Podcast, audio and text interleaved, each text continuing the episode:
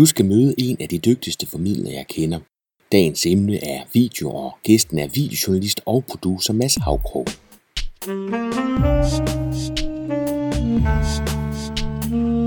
Velkommen til Potterkort, en podcast om markedsføring på internettet. Din vært er Ip Potter. Først og fremmest tusind tak for hjælpen i sidste uge. Potterkort røg direkte ind i top 10 og på listen mest populære podcast i iTunes. Og det er takket være dig. Har du endnu ikke været omkring iTunes for at støtte op om podcasten, så er det ikke for sent. Det virker og er med til at holde mig til inde. Også en stor tak til podcastens to sponsorer, nemlig IT Forum og webbureauet CO3.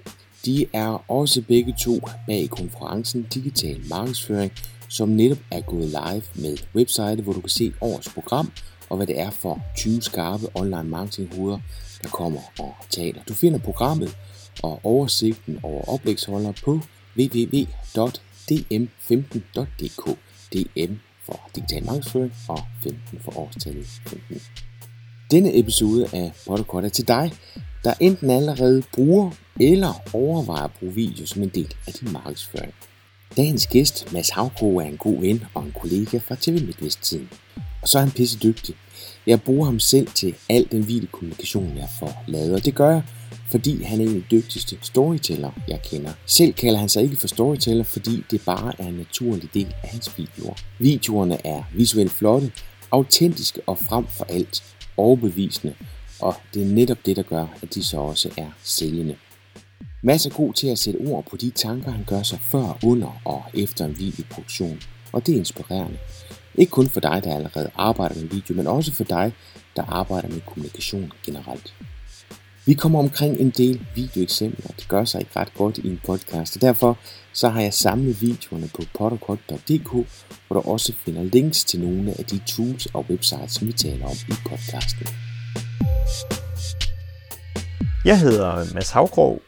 Jeg er egentlig uddannet tv-journalist. Det er også der, jeg kender dig fra. Vi har arbejdet sammen. Øh, men så øh, begyndte jeg at lave film for virksomheder i min egen lille butik. Og øh, her for nylig er jeg blevet partner i et københavnsk firma, der hedder Friday and Partners. Nogle rigtig gode mennesker, nogle rigtig dygtige mennesker, som sidder derovre. Og øh, det betyder så, at jeg er halvdelen af tiden cirka i København, og halvdelen af tiden herovre i det jyske. Og hvad er det for en type opgave, som du løser? Det er mest af alt øh, film for virksomheder og organisationer, som skal brande sig. Øh, det kan være produktfilm, øh, det kan være casefilm, altså kundecases, øh, men det er sådan nogle, nogle grundfortællinger. Nu får det til at lyde som om, at du er en øh, videoproducer. Jeg synes jo, at din kant er... Altså, det skal jo ikke være nogen hemmelighed. Jeg bruger dig jo hver gang, at jeg skal, jeg skal bruge nogen. Og endnu, du har lavet... Endnu, ja. Og du, har, og du har lavet Marketing Camp hvert år. Og du har lavet filmen omkring digital markedsføring hvert år. Ja. Øhm, så det jeg leder lidt efter, det er, at din kant er jo, at du er videojournalist og ja. en historiefortæller mere, end du er videoproducent. Det er rigtigt. Jeg tror, at det, der har været min force, det er dels, at jeg har noget af det, vi kommer til at snakke meget om i dag, kilometer i benene. Altså fra at være ude som tv-journalist i alle mulige situationer, og være one-man band i alle mulige situationer, altså hvor man både er interviewer og kamera øh, fører, og også lyd- og lysmand i en. Øhm, og redigeringstekniker. Og redigeringstekniker, så man kan sige, jeg er med til at udvikle ideen, øh, få det hele i kassen, redigere det og aflevere et færdigt produkt. Det betyder ikke, at jeg ikke nogen gange i nogen situationer arbejder sammen med andre, men jeg er med i hele fasen. Det er den ene ting, og den anden ting er nok det der med, at jeg er miljøskadet. Det er både min force og, og nogle gange også en ulempe for mig, at jeg har den journalistiske tilgang. Øhm, jeg vil gerne have... Jeg går meget efter, at det skal være ægte. Altså, da vi lavede tv, så havde vi tit det der med, at der må ikke gå amatørteater i den. Det var det værste, amatørteater. Og det er lidt det samme her, at vi må gerne lave nogle ting, der er anderledes og sjove osv., men der skal stadigvæk være en værdi i det, der skal være noget ægte i det. Mads, du har fundet fem punkter, eller fem pointer, når det gælder video til markedsføring. Og den første, når du kaldt, gør dig umage eller dø. Hvad mener du med det? Jeg tænkte i hvert fald, at den skulle være lidt bombastisk. Det er derfor dø Det med. Ja. øh, jamen, øh, det er fordi, øh, hvis vi skal se lidt historisk på det, nu skal det ikke være en historieforelæsning det her, men hvis vi skal se lidt historisk på det, så hvis vi går tilbage, 30 år tilbage, så var det meget, meget svært, og hvis man gerne vil udtrykke sig og lave film, og fortælle sin historie via øh, tv eller film, og få lov til det, og få mulighed for det. Øh, ikke mindst på grund af teknikken. Dengang der var det kun tv-stationer, øh, som havde øh, det grej, der skulle til, og det var også det eneste sted, man kunne komme ud med det. Da jeg selv begyndte at rode med det, det var tilbage i 98 på noget, der hed UTV nede i Odense. Sådan en græsrods øh, universitetskanal, for det var det sted, de havde kameraerne, og det var det sted, de havde redigeringsrummet, og det var det sted, hvor de på en eller anden obskur odenseansk øh, lokalkanal havde sendetid, jeg kan ikke huske, hvor mange gange om ugen, tre gange om ugen eller noget stil. Så det var den eneste mulighed, hvis man øh, ville rode med noget og få det ud, så var det den måde, man gjorde det på. Det er lidt tankevækkende alligevel, at det kun er, hvad, 17, 16-17 år siden. Hvad optog de på der? Kan du huske det? De optog på, øh, jeg kan ikke huske, hvad kameraen hed, men det var jo et DV-bånd, altså øh, ligesom i, øh, Mini-DV eller? ja, Okay. Jeg løber rundt med Umatic. Ja, men du er også en gammel mand, Ip. Men, men øh, så min pointe var, at, at dengang, der var det øh, den eneste måde, man kunne komme til at rode med det. Og så kan man sige, så skete der jo en kæmpe udvikling i teknikken, og ikke bare i teknikken, men også i prisen. Så de der feriekameraer, som det egentlig sådan fra Sony og Panasonic, som alle rendte rundt med lige pludselig, de blev bare bedre og bedre, og prisen blev lavere og lavere, og lige pludselig så var det ikke teknikken, der var hurdlen mere. Så var det sådan set den næste step, nemlig det der med, hvordan får jeg det ud, hvis jeg har lavet noget, som jeg gerne vil vise til nogen, hvordan får jeg det så ud. Øhm, og det ene, Ud, altså fordi du mener, der var gatekeepers i forhold til... Ja. Jamen, der var vel kun tv. Der var sådan set kun tv, og ellers så kunne du samle nogen omkring en skærm, hvor du satte et fonostik ind i, i, i afspilleren, som var kameraet, ikke også? Og så kunne du trykke på noget, du havde klippet sammen med det, vi kaldte klip-klap-redigering, øh, hvor man kørte, øh, lavede to bånd til et eller noget stil, ikke? Øh, og så kunne du vise det der. Og det var jo ikke skide sexet. Så kom noget, som du introducerede mig for. Jeg kan huske det faktisk lige så tydeligt. Mads, du skal prøve, prøve, at, prøve at gå ind på noget, der hedder YouTube. Og så skrev jeg YouTube. Nej, nej, nej, YouTube. Øhm, så kom det, og så ændrede det hele sig. Og det der er min pointe, det er, at i dag, der har du din telefon, som er hvad? 10 gange 6 gange, ikke engang 1 cm. Og i det der lille instrument, der har du et kamera, der faktisk er, nu har jeg lige set Et pissegodt kamera. pissegodt kamera. Jeg har lige set i dag Øh, øh, den første dokumentar, som er lavet på iPhone 6s, så det vil sige, at den er lavet i 4K. Det kamera, altså opløsningsmæssigt, øh, i hvert fald sådan øh, punktmæssigt, har det jo en bedre opløsning end de broadcast-kameraer, som der bliver lavet tv på i dag. Ikke? Det er jo vildt. Og du kan redigere det deri, og derfor kan du smide det direkte ud, og så er det, så er det ude. Så de der gatekeepers, som var i gamle dage, de er væk. Og det giver dig jo alle muligheder, og det giver dig en kæmpe faldgruppe. Og hvad er faldgruppen så? Faldgruppen er, at nu kan alle gøre det. Og, og nu er der sådan set øh, kun to hurdler tilbage. Det er din kreativitet, og så din professionalisme. Det er det, der er min øh, kæphest. Hvad mener du med kreativitet og professionalisme? Der mener jeg, at øh, hver eneste minut, så kommer der noget med 100 timers øh, nyt materiale op på YouTube. Ikke også? Folk smider jo bare om sig, og, og folk derude, der har webshops og virksomheder og øh, gør det selv øh, studier og hvad det er, de bliver bedre og bedre. Så det vil sige, hvis du tænker, at du enten vil have lavet en film, eller selv lave en film, der skal ud og konkurrere med det der, så dur det altså ikke bare at holde sin iPhone ud foran sig og stille sig hen et eller andet sted i blandingslys øh, med dårlig lyd og lave en lille pep-talk direkte til skærmen. Så skal der altså lidt mere til.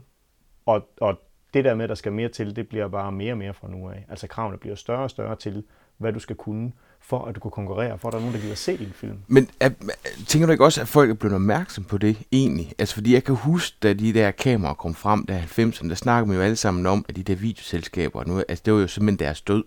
Nu kunne alle jo lave en video.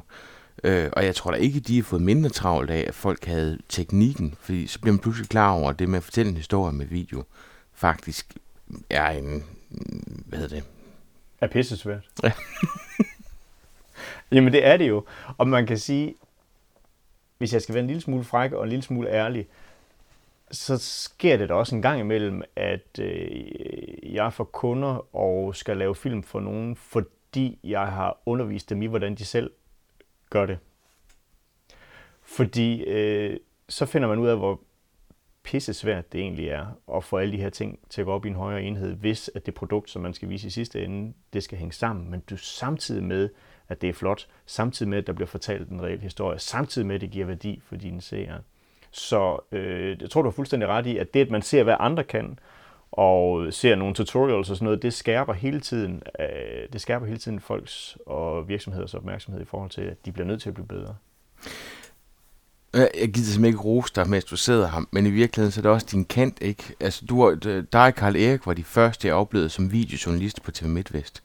Altså, hvor jeg ligesom siger, at jeres primære uddannelse det er at være journalist, men det at bruge kamera har været en del af jeres uddannelse. Det er vel også det, man bryster sig lidt af med Syddansk Universitet, ikke? Jo, det er rigtigt. Jo, der, der, øh, jo, hvis vi skal gå den vej, så kan man sige, at Journalisthøjskolen traditionelt set, der havde man nogle tv-forløb, men du kunne faktisk komme igennem uddannelsen uden at have pillet ved et kamera. På Syddansk, på Syddansk Universitet, hvor jeg kom fra, der, der får du et halvt år kun med tv. Men i virkeligheden lærte du det først op til Midtvest, eller noget? Jamen, du lærer ingenting ved at ingenting. blive undervist i det. Det vil jeg jo mene. Du lærer det kun ved at komme ud. Altså, det her det er noget af det første, jeg fortæller til, til nogen, når jeg er ude og undervise. Det er, at jeg fortæller om, hvor desperat jeg nogle gange har været. Det er altså for eksempel, hvis de skulle ud og være VJ's, altså videojournalister, og være ude alene med et kamera. Ikke også? Hvor, hvor desperat jeg har været nogle gange. Hvor, hvor, øh, hvor meget ude at skide jeg har været, når jeg har været ude med et kamera selv. Og det er altid enormt rart for dem og befriende og sådan noget. Huh, har du også haft det sådan? Fordi det har jeg virkelig øh, været nogle gange, når jeg blev sendt ud på nogle opgaver og stod der helt alene. Fordi når du er sådan et one-man-band, så hvis nu du kommer hjem med noget guld og får sat noget guld sammen, så, way, så er det dig, der har gjort det. Ikke? Men normalt, det ved du også, når man var ude som hold, ikke? så kunne man som journalist vende sig om til fotografen og sige, det er fandme godt noget, noget lort det her. Og så kunne øh, fotografen sige, ja det er, og så var det mindste to, der stod i lort til halsen. Ikke? Og så var der en redigeringstekniker, der ligesom skulle redde den i redigering. Så redder Potter den i redigeringen. Og sådan er det bare ikke, hvis man skal lave det hele selv. Men, men det er også det, når du så har været ude og fået nogle kilometer i benene. Jeg kommer til at sige det nogle gange, tror jeg, i løbet af den her korte tid, vi snakker sammen. Det handler om kilometer i benene. Hele tiden handler det om kilometer i benene. Når du har fået det, når du har prøvet, at mikrofonen ikke virker, når du har prøvet, at kameraet ikke fungerer, som du skal, når du har prøvet, at kortet ikke virker, når du har prøvet, at det hele vælter. Jeg kan også fortælle om en dag, hvor jeg både smadrede to kameraer og en lampe, brændte jeg af, mens vi stod for en kilde. Skal den ryge sådan der, sagde hun, da der kom brun røg op af den. Nej, det skal den helst Når du har prøvet det der, og stadigvæk overlevet, så, så, så får du de kilometer i benene, der skal til, for at det hele det, øh, for det meste flasker sig. Du har jo hele ansvaret, ikke også? Jo. Lige fra starten af. Men det leder sådan set over i pointe nummer to, som du har kaldt Husk nu fase 1 og 4. Så du er nok nødt til at introducere os til de fire faser for at forklare, hvorfor det er, at vi specielt skal vægte 1 og 4. En produktion, en, en videoproduktion eller en filmproduktion. Og når jeg snakker film, så er det jo altså øh, produktvideoer, præsentationsfilm osv. De har jo sådan traditionelt set tre faser, kan man sige. En idéfase, en udviklingsfase, en forberedelsesfase til at begynde med. Så har du en, en optagefase, det er der, hvor vi trykker på den røde knap. Det er fase 2. Fase 3 det er så redigeringsfasen, og der, hvor vi får det gjort færdigt. Det er det, man plejer at snakke om. Men så er der altså også en fase 4. Det er der, hvor du står med en færdig film, og så skal den pushes bagefter. Så skal den øh, ud og arbejde. Og det, jeg oplever rigtig tit, det er, at folk hyrer mig til at lave filmen, og jeg afleverer en film til dem. Øhm, og spørger, om vi skal lave noget med noget YouTube eller noget. Og nej, nej, det har de styr på, fordi de har en, der sidder inde og styrer deres Facebook-side og sådan noget. Øhm, og så dør det der. Fordi måske er alt energien, og nogle gange også alle pengene brugt på at få produceret filmen, men der er slet ikke tænkt over, at øh, fase 4 sådan set øh, også er der og er hamrende vigtig. Og det er jo der, hvor du kommer ind i billedet, Ip. Men fase 1, hvad var det? Fase 1, det er idéudviklingen. Og det er fordi, at det er meget, meget vigtigt at bruge tid på den fase. Fordi det klør i fingrene på alle, både dem, der skal have filmen lavet, og dem, der skal have, have den, sådan set også øh, mig eller andre, der er ude og lave den, øh, og komme i gang med at trykke på den røde knap, fordi det er der, hvor man kan se, at nu laver vi det, for nu er vi gået i gang, ikke også? Men, men det arbejde, som den tid, man kan bruge på idéfasen og manuskriptfasen, det er der, hvor vi nogle gange laver et mere eller mindre løst og fast manuskript. Den tid, du kan bruge der, den får du bare tifold igen, og det er jo ikke nogen raketvidenskab, men, men jeg har bare oplevet det så mange gange. Jeg sidder med en film lige nu, som jeg er ved at færdiggøre, og det er for nogle fucking flinke mennesker, det kan jeg godt sige, fordi de hedder fucking flink, dem der har bestilt den. Øhm, som er sådan en, en øhm, flok mennesker, som øh, gerne vil gøre øh, verden til et flinkere sted. Det lyder lidt hippieagtigt, men det er egentlig meget... Øh, øh, det er en god idé, og det er egentlig sådan øh, meget sat i system.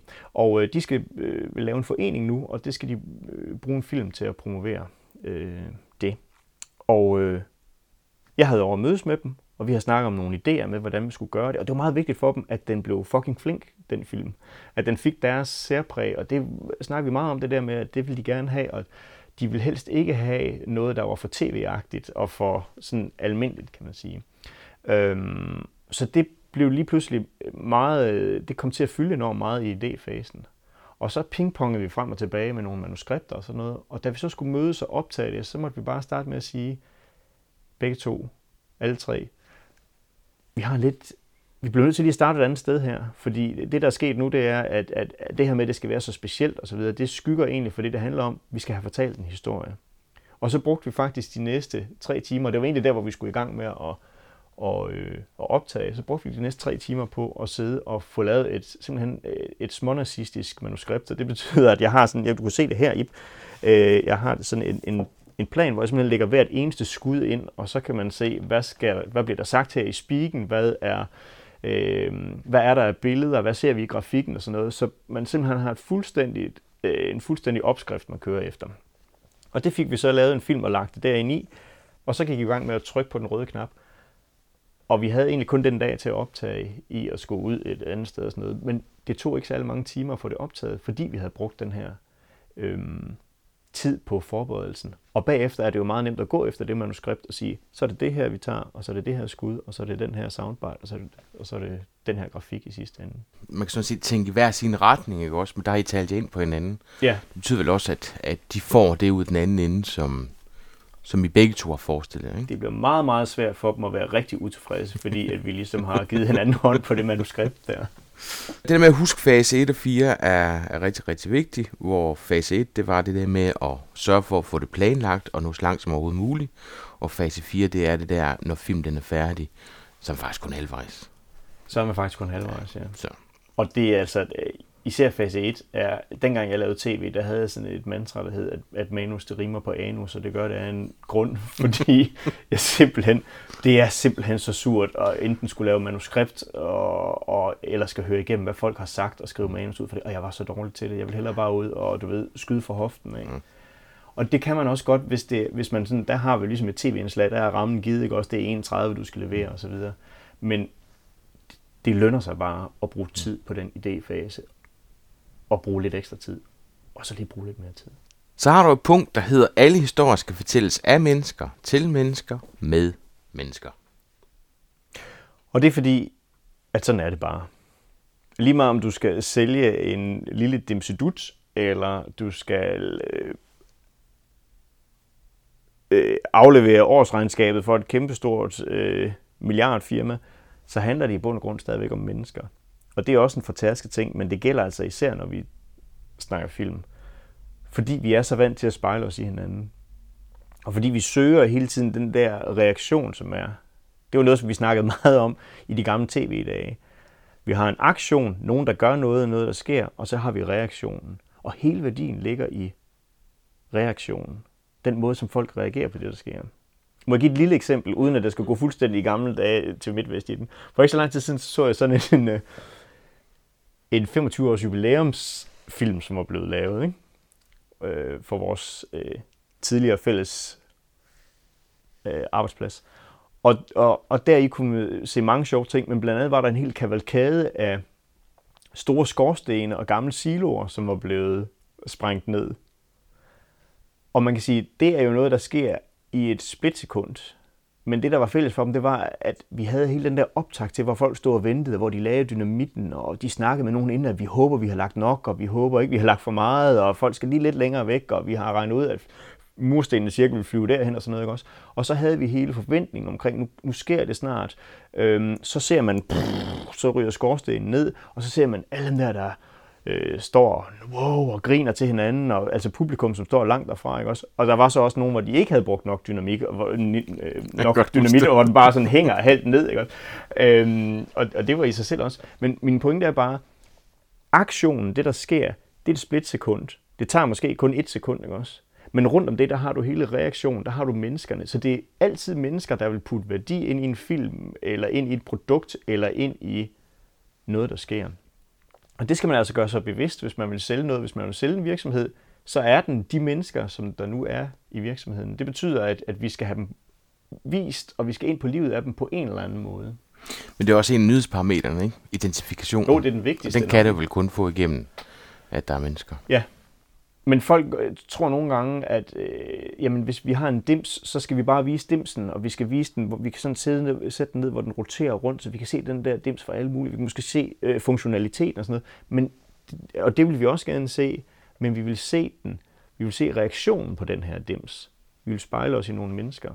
Når Apple øh, for eksempel skal øh, præsentere et eller andet, eller skulle præsentere noget i gamle dage også, så var det også Steve Jobs, som stod ud. Det hele afhængig jo af, hvordan han nu klarede sig på scenen. Ikke også? Og når han så var færdig, oh, just one more thing, og så hævde han et eller andet mere op af, af lommen. Det kan godt være, det var dimsen, men det var hele historien omkring dimsen, det handlede om. Jeg har lige vist dig en film, hvor at man, øh, det var et stykke tid, inden man ser, at det handler om lokumsbrætter, som det hedder. altså toiletsæder, men den er jo fyldt med fede øh, skud af folk, der sidder og tegner og arbejder i 3D og sådan noget. Ikke også? Altså det er jo folkene omkring det. Så kan du egentlig godt pakke noget så rimelig øh, elementært og fladtrykt som lokums øh, brætter og toiletsæder ind, ind i noget, hvis bare der er mennesker omkring det. Ikke? Dit punkt nummer 4, det er at lave benspænd og frigøre kreativiteten.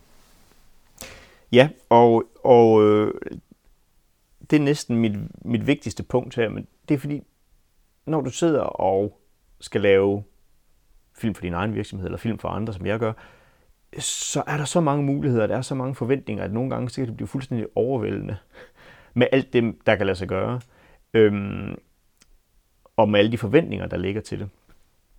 Jeg kan give et eksempel. Jeg var øh, ude og skulle lave noget for en dejlig flok mennesker, der hedder Zetland. Det er sådan et, øh, et forlag, skråstreg, vi vil revolutionere dansk journalistik agtigt foretagende. Og det er det, de vil. De vil lave et, et nyt medie, hvor de ligesom går bag om historierne. Lidt langhåret. Og det vidste de også godt selv. Så det, der var vigtigt for dem, det var, at man, øh, de skulle lave en crowdfunding. Øh, og til det site skulle de bruge en video. Øhm, og den video skulle jo vise selvfølgelig, hvad det var, deres mission var. Og man skulle have et indtryk af alle fire. Og samtidig måtte de ikke blive for højrøvet, altså sådan for selvoptaget, fordi det vidste de godt, de kunne have tendens til, hvis det var. Så man skulle også, de skulle også lige sådan pilles ned. Øh, og så skulle den være mega fed og lige i Zetland-ånden. Og i øvrigt, så skulle den være lavet i går, så vi havde mega travlt. Øh, og det var en af de dage, hvor jeg havde sådan halv ondt i maven, da jeg kom, hvor jeg tænkte, ah, med alle de forventninger her, ikke også? Og, og de var nogle søde, rare fyre, og jeg kender den ene af dem fra gamle dage og sådan noget. Så der var ikke noget i det. Der var bare så mange forventninger i dem. Og så øh, har jeg faktisk det, som var... Der var ikke særlig meget nazistisk manus over det. De havde skrevet ned øh, fem udsagn fordelt på fire mennesker, og de er jo journalister, så jeg vidste, de godt kunne levere det, hvis det var, øh, når først vi sad der. Det var der ikke noget problem i. Og så havde vi snakket lidt om, hvad der skete i løbet af dagen, men så var den ene væk, og så var den anden væk, og så var den tredje væk. Så det var sådan en lidt øh, hektisk øh, dag. Og så skulle det lige sættes fedt sammen, ikke? Øhm, og, og da jeg sad med det, så det var svært. Og så gør jeg det nogle gange, når, når det sådan kniber lidt. Øh, så starter jeg med at finde musikken. Nogle de tager musikken til sidst, og når de har klippet noget, så finder de den musik, som lige passer ind under, og så bliver det sådan noget musak -agtigt. Men jeg kan godt lide øh, at bruge musikken på en anden måde, og nogle gange finder jeg det som det allerførste. Og der, der gik jeg ind og i det der musikarkiv, som jeg nu har adgang til, og let og let og let og let, og nogle gange kan man bruge lang tid på det. Og så fandt jeg fem brutronumre, og det ene af dem, det synes jeg var helt vildt fedt. Det var sådan noget Mars-musik. Det lyder forkert, når jeg siger det nu, men det, det er egentlig meget fedt. Øh, og lidt inspireret af, at øh, jeg havde været inde i biografen øh, sammen med dig, og se Birdman, hvor at, det, det kunne du så ikke huske, øh, men, men soundtracket, det er faktisk en, der sidder og spiller trommer. Og det her Mars-musik, det er jo sådan lidt derhen af. Og der er en, øh, det er også meget vigtigt, at musikken ikke bare kører ud i en smøre, at den ligesom bliver monoton. Man kan faktisk simpelthen se det, hvis man ser øh, sådan en waveform på det. Der skal være noget dynamik i det, der skal være noget, nogle ups and downs i det, fordi så er der noget, du kan klippe på. Øhm, og så fandt jeg det her musik og tænkte først, det kan jeg ikke bruge. Og så prøvede jeg at smide det ned, og så blev det faktisk det, der blev hele rammen omkring filmen. Øh, fordi det spillede sammen med grafikken og ligesom bestemte, hvordan grafikken kom ind det er sgu svært at forklare, så kan du ikke lige smide et link ud? Jo, jo det skal. Det skal men, men, men dengang jeg først havde fundet det, så havde det lige lagt rammen for, hvordan hele øh, filmen skulle være, og hvordan tonen i det skulle være. Og først havde vi sådan lidt, hvor de... Øh, sådan nogle øh, øh, fraklip, hvor de sådan ikke er helt med på, hvad de skal sige, og kigger det forkerte sted hen, og sidder og ser sjov ud i hovedet og sådan noget. Og så kunne de ellers komme afsted med deres øh, øh, budskaber her, pakket ind i det her grafik og pakket ind i den her musik, som, gjorde, som bare holdt en stil hele vejen igennem.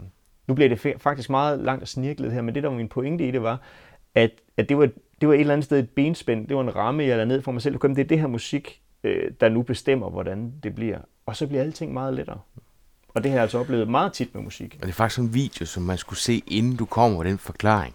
Ja, så... Fordi jeg kunne første gang, jeg så den, jeg så enormt spændt på, om form øh, overtog i forhold til indhold. Altså det tror jeg også, du og jeg har prøvet nogle gange, hvor man ligesom har haft en eller anden idé, hvor kan man sige, ideen Mange faktisk gange. dræber historien, fordi vi hænger fast i den, ikke også? Jo. Jeg har ødelagt en pissefed feature engang, fordi der var et nummer, musiknummer. Jeg ville bare bruge det og fik skide god efterkritik for den feature på nær det der musik, der hvor det siger, hvor fanden kom det fra? Fuldstændig håndsvagt. Og det var bare en kongstanke, jeg havde, inden jeg nogensinde lavede historien. Det musikstykke der, det var jeg bare helt vild med. Det passer overhovedet igen. Øhm, men men det, det er der, hvor jeg synes, den er, den er kanon, fordi den er bygget op omkring øh, musikken. Øh, og så er der også oppe der med effekterne. Jeg synes, øh, den måde, du titulerer dem på, også fungerer rigtig godt. Så. Men vi smider et link ud, sådan at man kan, man kan gå ind og se den det er bare en lille tilføjelse med, med den her fucking flink-film. Der havde vi også ligesom brug for at få skabt nogle rammer omkring det. Og en af motoren, det er, at der er en mand, som går og, og taler til kameraet, fordi han er ude på en, en, en lille mission, hvor han skal overrække nogle diplomer til nogen, som har været fucking flinke. Og så, så må jeg bare sige, at det, det er kun ham, der går derude, og øh, det er det samme musik, der kommer på, hver gang han kommer på, så vi ligesom hjælper serien ind i det. Og han er den eneste, det er det eneste, der foregår udenfor. Alle interviewen og alle de andre optagelser foregår indenfor. Det er jo heller ikke epokegørende i sig selv, men det er mere det der med, at det var sådan helt okay, fordi vi havde sådan, skulle det være to personer, eller skulle, og skulle noget af interviewen også foregå udenfor og sådan noget. Når man får lavet den slags dogmer, regler, kald det hvad du vil, så letter det bare noget, og så frigør det faktisk noget kreativitet, og det er det der hele pointen her. Mm. Det, der er vigtigt at forstå her, Mads, som folk måske ikke nødvendigvis tænker over, det er, at når du vil ud filme, så kommer du hjem med det, du kommer hjem med. That's it. Yes. Og det er derfor, at det der benspænd, det er også muligt, ikke? Fordi det er jo ikke sådan, at du går ud og filme, hvor du har haft et manus i hovedet, og så kommer du hjem og finder på noget helt andet. Altså, så har du ikke materiale til det. Nej. Altså, så der kan man sige, der er mange kreative processer, hvor du sidder og kan blive ved med at på og sådan noget. Men når du var ude at filme, så er du ude at filme basta, der er ikke andet at gøre godt med. Og det, det er fuldstændig rigtigt. Og der især nu, hvor man kan sige, jamen, øh, altså hvert minut, du er ude, og, øh, og hver time koster for dem, du er ude for, ikke? Også, så, så, og de har tit skide travlt. Så der er ikke så meget at, at rafle om.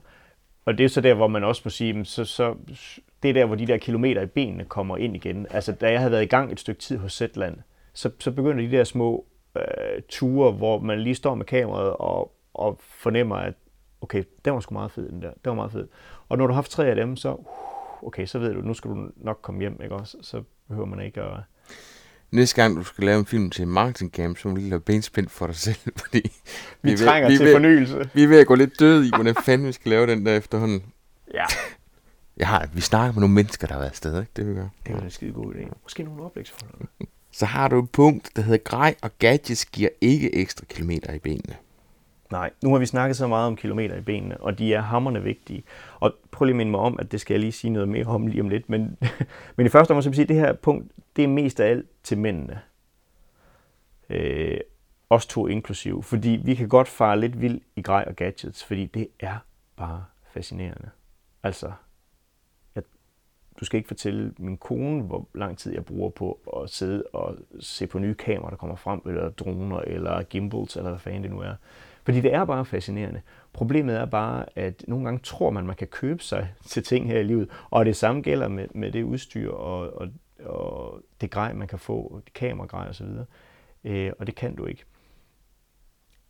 Jeg tror også, at vi har øh, undervist på adskillige øh, videokurser sammen og hver for sig. Og der har altid siddet en mand, øh, som lige har været ude og købe det absolut nyeste øh, grej, man kunne øh, forestille sig. Og næsten altid den, der ringest. Og næsten altid den, der er ringest. Fordi du kan ikke købe dig til det lort. Øhm, og det er ikke fordi, at man ikke skal øh, gå op i, i grad og sådan noget, men når alt kommer til alt, så handler det stadigvæk om din opfindsomhed øh, og din evne til at fortælle en historie. Og derfor så kan du give øh, en... Øh, jeg har set folk lave fede film. Øh, det var også apropos benspænd. Øh, så er der nogle fotografer, som har fået nogle forskellige kameraer og skulle lave film med. Og den ene, han fik en øh, Barbie-dukke, hvor i der sad sådan et lille kamera, så, hvor man, så man trykkede på ryggen. Øh, og så fik han så at, øh, til opgave at lave en, en fed film øh, fra Tokyo, tror jeg nok. Med den. Og det lykkedes ham. Altså, han kunne ikke se, hvad han lavede, men han lavede nogle fede ture og sådan noget i det der mærkelige kamera. Så det handler jo ikke om udstyret, det handler om din tilgang til det, og igen, igen, igen, din evne til at fortælle en historie. Jeg har tit været ude og holde øh, kursus for nogen også, øh, og så er jeg kommet tilbage, eller de er kommet tilbage et halvt år efter, og så har vi holdt det samme kursus. Og nogle gange er det faktisk sket det, at de er kommet tilbage et halvt år efter, og så har vi holdt det samme kursus igen. Fordi de ikke har fået det brugt i mellemtiden. Øhm, så det der med at blive klogere, men så også bare få prioriteret at få det brugt. Kom ud og få de der kilometer i benene. Begå nogle fejl, så du ikke begår dem næste gang, så du lærer af det. Det er det eneste, det handler om. Så hvis man mener noget med det her, selv at lave sin film, så er det simpelthen bare med at komme i gang, og så øh, prøve hele tiden at være åben for at finde nye måder at gøre det på, eller lære af andres måder at bruge uendelig lang tid på tutorials ind på YouTube, og også lige tjekke noget nyt grej. Hvis nu du skulle give dit bedste råd til en virksomhed, som står for at skulle lave en virksomhedsprofil, eller en vi kalder det en uh, corporate branding movie. Hvad vil det så være? Og, og her tænker jeg ikke så meget, eller jeg tænker både på det, som de skal være opmærksom på, men måske også de fejl, de ikke bør begå. Vi kan starte der med, hvad de ikke bør begå. Der er nogle øh, virksomhedsejere især, som jo ikke kan få logoer nok. Altså deres logo og deres øh, biler og deres øh, især øh, hvad hedder det, facaden på hovedkvarteret, det, det skal bare med så meget som overhovedet muligt. Det skal plastres ind i det, og de gider folk ikke se. Og det giver heller ikke nogen værdi for mig som seer. Jeg har arbejdet sammen med nogle gode mennesker, som nu hedder Pixels og hed Removed Background øh, før i tiden. Og øh, der lavede jeg en film for dem, som egentlig skulle brande dem. Øhm, men faktisk handler den om en af deres øh, kunder, og hvordan hun bruger deres øh, produkt. Og det vil sige, filmen, som jeg lige husker det, den er omkring to minutter lang. Og vi skal 1 minut og 40 sekunder hen, før deres navn bliver nævnt. Og det bliver nævnt én gang. Og der havde det sådan, da jeg viste det til dem, øh, Thijs og Thomas der, så tænkte jeg, ah, det synes de nok er lige, altså, det er sgu ikke meget, vel? Det er dem, der betaler for gildet, ikke? Og de sad og diskuterede, var det for meget? Blev den for sælgende? øhm, så, så der var det meget øh, finurligt, meget øh, øh, underspillet måde, kan man sige. Det sådan siger jeg ikke, at det altid skal være, men det er mere det der med, øh, gå nu ind til at finde den værdi, der er for seeren. Men Mads, det er også det, video kan. Altså, det er jo det der med, når du går ud og viser en person, som står i en situation, som du gerne selv vil være i, og du kan identificere dig. Ja. Punkt 1. Punkt 2, det er også, at når de går ind og siger, at det her det er skide fedt, og hvorfor, så gælder det bare for meget mere, end når virksomheden går ind og skriver det. Fordi det er alligevel, og det er sjovt nok, så tv-journalisten nogle af de mest utroværdige, men... Vi er meget utroværdige. Ja, det er nemlig. Men, men når folk stiller sig op på video og siger det, så går man alligevel ud fra, at de ikke står med en pistol til hovedet, ikke? Jo, og så kommer der så alt det der, som vi kunne bruge en hel podcast i, nemlig det der med, hvordan får man så afleveret det budskab, fordi det er der jo enormt meget i, hvor, mm, hvor man kan sige en ting, og hele ens krop, øh, sprog, øh, udstråler noget helt andet, ikke også? Men, men det er fuldstændig rigtigt. Der er en enorm troværdighed i det, som du ikke kan skrive dig ud af med nok så mange øh, ord, eller en, en, en total oplevelse i det, som du ikke kan skrive dig ud af med, med nok så mange ord. Ikke også? Det kan du ramme lige ind, og det er derfor, det er, det er så stærkt. Det er også derfor, det er så farligt øh, at bruge, og det er derfor, man skal, man skal tænke sig om, inden man bruger det. Og husk at fortælle en historie, og nogle gange husk at fortælle en historie, fordi det jeg også nogle gange oplever, det er, når folk så har sparet sammen til, eller har afsat i budgettet penge til, at der skal laves en film, så skal det satan rende med være universalnøglen, som lige løser det hele. Vi skal både have kunder ind over, og så skal vi have, og så, og så er det, vi bare må sige, at det er rigtig fint det her, men det må vi dele op i tre film. Eller også må vi vælge, hvad det er, vi fortæller, fordi at prøve at brokke alt det her sammen og lave universalfilmen, øh, enten bliver den for lang, eller også bliver den for kort og for, for øh, uklar i budskabet. Ikke også? Så, så det der med at finde, finde en vinkel, og så holde fast i den. Prioritere det. Mm. Find historien, fortæl den historie. Så væk med facader, receptionister, hænder, der åbner døre, Jamen, alt køretøjer. Det der, ja. Og så ud og se noget af det, som produktet eller ydelsen gør, og høre nogen, som har brugt det, så vi kan identificere os, og så forstå, hvorfor det er, at de kan gøre en forskel, hvorfor det har en værdi. Jeg har det sådan, jeg gider ikke sige noget, for jeg synes, du er enormt god til at opsummere i. det er fuldstændig rigtigt. Mads, skal vi lige slutte af med nogle af de der øh, hurtige spørgsmål, som altid dukker op. Øh, den første, det er, hvor finder du din musik hen til videoer? I gamle dage fandt jeg det inde på noget, der hed Jamendo Music. Øh, man kan også tage den vestjyske udgave, Jamendo, det er sådan, det staves. Øh, det er sådan noget common... Øh, Creative Commons? Ja, lige nøjagtigt, tak. Og, og, øh, og det fede ved det er, at det ikke der er sådan noget, der er bare sådan noget computermusik, sådan noget, der lyder som, men der er også øh, øh, rigtig godt musik derinde. Øhm, hvis du bruger det til noget, som ikke er kommercielt, så kan du bare bruge løs. Lige så snart det bliver kommercielt, så skal du betale for det. Og det, jeg har lidt haft sådan fundet ud af, det er, at du kan godt finde noget helt gratis musik, men det er meget, meget svært at finde noget fuldstændig gratis musik derude. Altså, og hvis du så finder det, så er det sådan noget computergenereret musak, som ikke lyder særlig godt. Lige nu der bruger jeg noget, der hedder Apollo Music, som er et dansk firma. Og så køber jeg mig hvert år for en hulens masse penge til at få adgang til, til over 300.000 numre, som ligger derinde. Og så, så, så er du fri adgang og kan bruge det lige så tøjst du vil? Så er jeg fri adgang. Jeg tror, der er nogle restriktioner på, men jeg har ikke rigtig mødt dem endnu. Nej. Men jeg mener, at det er til... Øhm, altså, så noget med, hvor mange tv... Hvis nu det var ene tv-reklamer, så skulle det koste noget mere. Men ja. jeg bruger dem til corporate movies, skråstreg, præsentationsfilm. Øh, og, og, og der må jeg egentlig bruge lige så meget, jeg vil. Hvad er vi ude i? Hvad koster sådan cirka? Jeg giver 15.000 plus moms for et år derinde. Det deler jeg så lige stille ud til mine kunder, kan man sige, så de jo så betaler for den adgang. Og det er billigere for dem, end hvis de skulle ind og købe hver enkelt nummer, fordi nogle film kan jo indeholde 3-4 numre, ikke også? Så jeg slipper billigere, hvis vi laver marketing camp uden musik? Ingen musik fra nu af. Måske kan jeg tage sådan en kazoo med. Hvad med lydeffekter? Lydeffekter, der har jeg fundet øh, noget, der hedder freesound.org.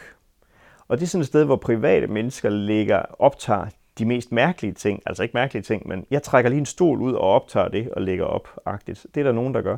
Øh, øh, man skal lige bruge lidt tid på at finde det derinde. Jeg skulle lige til at sige, fordi øh, nogle gange så... Creative Commons er også super fedt, men det der i virkeligheden nogle gange gør, at det kan betale sig at købe sig fra noget, det er, at der er rigtig meget knap så godt imellem, ikke? Jo, det er fuldstændig rigtigt. Men jeg vil faktisk sige, at når jeg søger på en eller anden ting, så synes jeg inde i det der freesound.org, at øh, søge, øh, altså, søgemaskinen er rigtig god, og jeg finder næsten altid noget på side 1, og der er kun 10, ikke også, som jeg kan bruge. Og så er det ind og downloade det, og så lægge det under. Så det, og man, kan, man skal bruge lydeffekter til alt muligt. Nogle gange øh, for at hæve noget, og nogle gange for at lave nogle swoosh-lyde og sådan noget, eller bare for, i den anden dag skulle jeg lige finde en bog, som rammer et bord, fordi det var der ikke på de optagelser. Som jeg, altså, du kan finde alt derinde. Hvad med din video? Hvor lægger du dem ud, og, og hvorfor har du valgt den platform? Det, I min verden, så står den store... Øh, den store kamp står mellem YouTube og Vimeo. Og YouTube skal du lægge ud, synes jeg, og bruge i de fleste tilfælde, hvis du vil ud til så mange som overhovedet muligt, og hvis du vil være gode venner med Google, sjovt nok, fordi fordi Google ejer YouTube. Ikke? Så, øh, så det er det, jeg godt kan lide ved YouTube, det er, at det kommer så bredt ud til så mange mennesker som muligt. Jeg synes bare, det er så grimt. Altså, jeg synes, YouTube er så grim. Må man godt sige det? Det må man gerne sige. Okay. Øhm, hvad man sige, så jeg bruger selv Vimeo, fordi jeg mest af alt bruger det til at sende til mine kunder, hvis de skal ind og se nogle links og så videre. Og så fordi jeg er så lidt øh, øh, online og digital, så der, altså, så der er ikke nogen, der Så hellere være pæn og usynlig, end grim og synlig. Tak skal du have, Ip. Lige nøjagtigt. Det, jeg synes, der er fedt ved Vimeo, det er, at du kan, den player, som du, som du embedder, kan du simpelthen gøre alt ved pille alt af, så den, så den står, altså du kan, du kan fuldstændig forme den, som du gerne vil. Øh, det er den ene ting, men den ting, jeg er mest glad for, det er, at du kan udskifte din fil derinde, din videofil. Det vil sige, hvis du har uploadet øh, noget, sendt link til alle mulige, øh, så kan du på YouTube gøre det, at du piller den ned igen og laver et nyt link, og så starter den forfra i forhold til, øh, hvor mange views den har fået. Øh, du skal sende en ny øh, genereret, øh, hvad hedder det, et nyt genereret link til den osv. Øh, ind på Vimeo, der skifter du bare filen ud og der er ikke nogen, der mærker det på dem, der har fået linket, og dine views beholder den. Altså hele statistikken beholder den. Mm. Det synes jeg er ret smart. Det sidste spørgsmål, men meget vigtige spørgsmål. Mm-hmm. Hvor lang skal en film være? Det er noget af det, som folk altid spørger om. Og øh, det kan man ikke lave en formel for. Helt. Man kan dog godt lave lidt en formel. Hvis du tager en, øh, tv-reklame eller en biografreklame, så er de 10-15 sekunder, 5 sekunder nogle gange kun. Hvis du tager en eller anden øh, tutorial omkring et nyt kamera, noget nyt grej til os for eksempel, så kan jeg jo godt sidde og hænge fast i øh, tre kvarter eller en time, fordi jeg synes, det er mega spændende. Så, så min lille fingerregel er, jo flere mennesker du skal ud til, jo kortere skal det være. Jo, øh, jo mere du rammer ned i målgruppen og kender målgruppen, jo længere jo længere må det godt være. Du skal stadigvæk ikke, det skal stadigvæk ikke være mere, end det kan holde, vel? Men, men når du skal ud til masserne så kort som muligt, øh, når du taler ned til en specifik målgruppe, så må, den, øh, så må det godt være længere. Men vores standard, det som jeg plejer at sige til folk, når de siger, at vi skal have sådan en film til YouTube, så siger vi to minutter. Og så er pointen også, at jo kortere en film er, jo dyrere bliver den, ikke? Ja, jo, det er ikke engang løgn. Fordi, øh, nå, det, altså, det er der også nogle gange nogen, der siger det der med, hvad koster sådan en film på, på, på et par minutter? Jamen, den koster sådan og sådan. Jamen, så skal vi kun have et minut så. Og det gør jo kun det hele meget sværere, fordi så skal vi jo fortætte fortællingen og få det hele fortalt på det ene minut. Så det er fuldstændig rigtigt, at, at de der reklamer, der er en grund til, at de der reklamer, de tager så enormt lang tid at udvikle, og de er så pisse dyre. Det er fordi, den skal bare sidde lige i øjet. Du har de der 15 sekunder eller 10 sekunder, og det koster bare. Mads, hvis nu man vil øh, høre mere til dig og følge dig på internettet, hvor går man så hen? Jeg har glædet mig sådan til, at lige netop du vil stille det spørgsmål, i, fordi øh, jamen, så må man følge efter mig her i Holstebro, eller når jeg er i København. Jeg er meget lidt online, skal vi ikke sige det sådan? Jeg, jeg har været, du har introduceret mig for Twitter engang, 2009 tror jeg.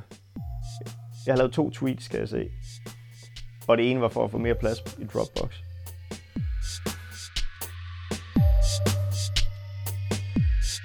Det er, hvad vi nåede i denne omgang af Pottercut. Don't be a stranger.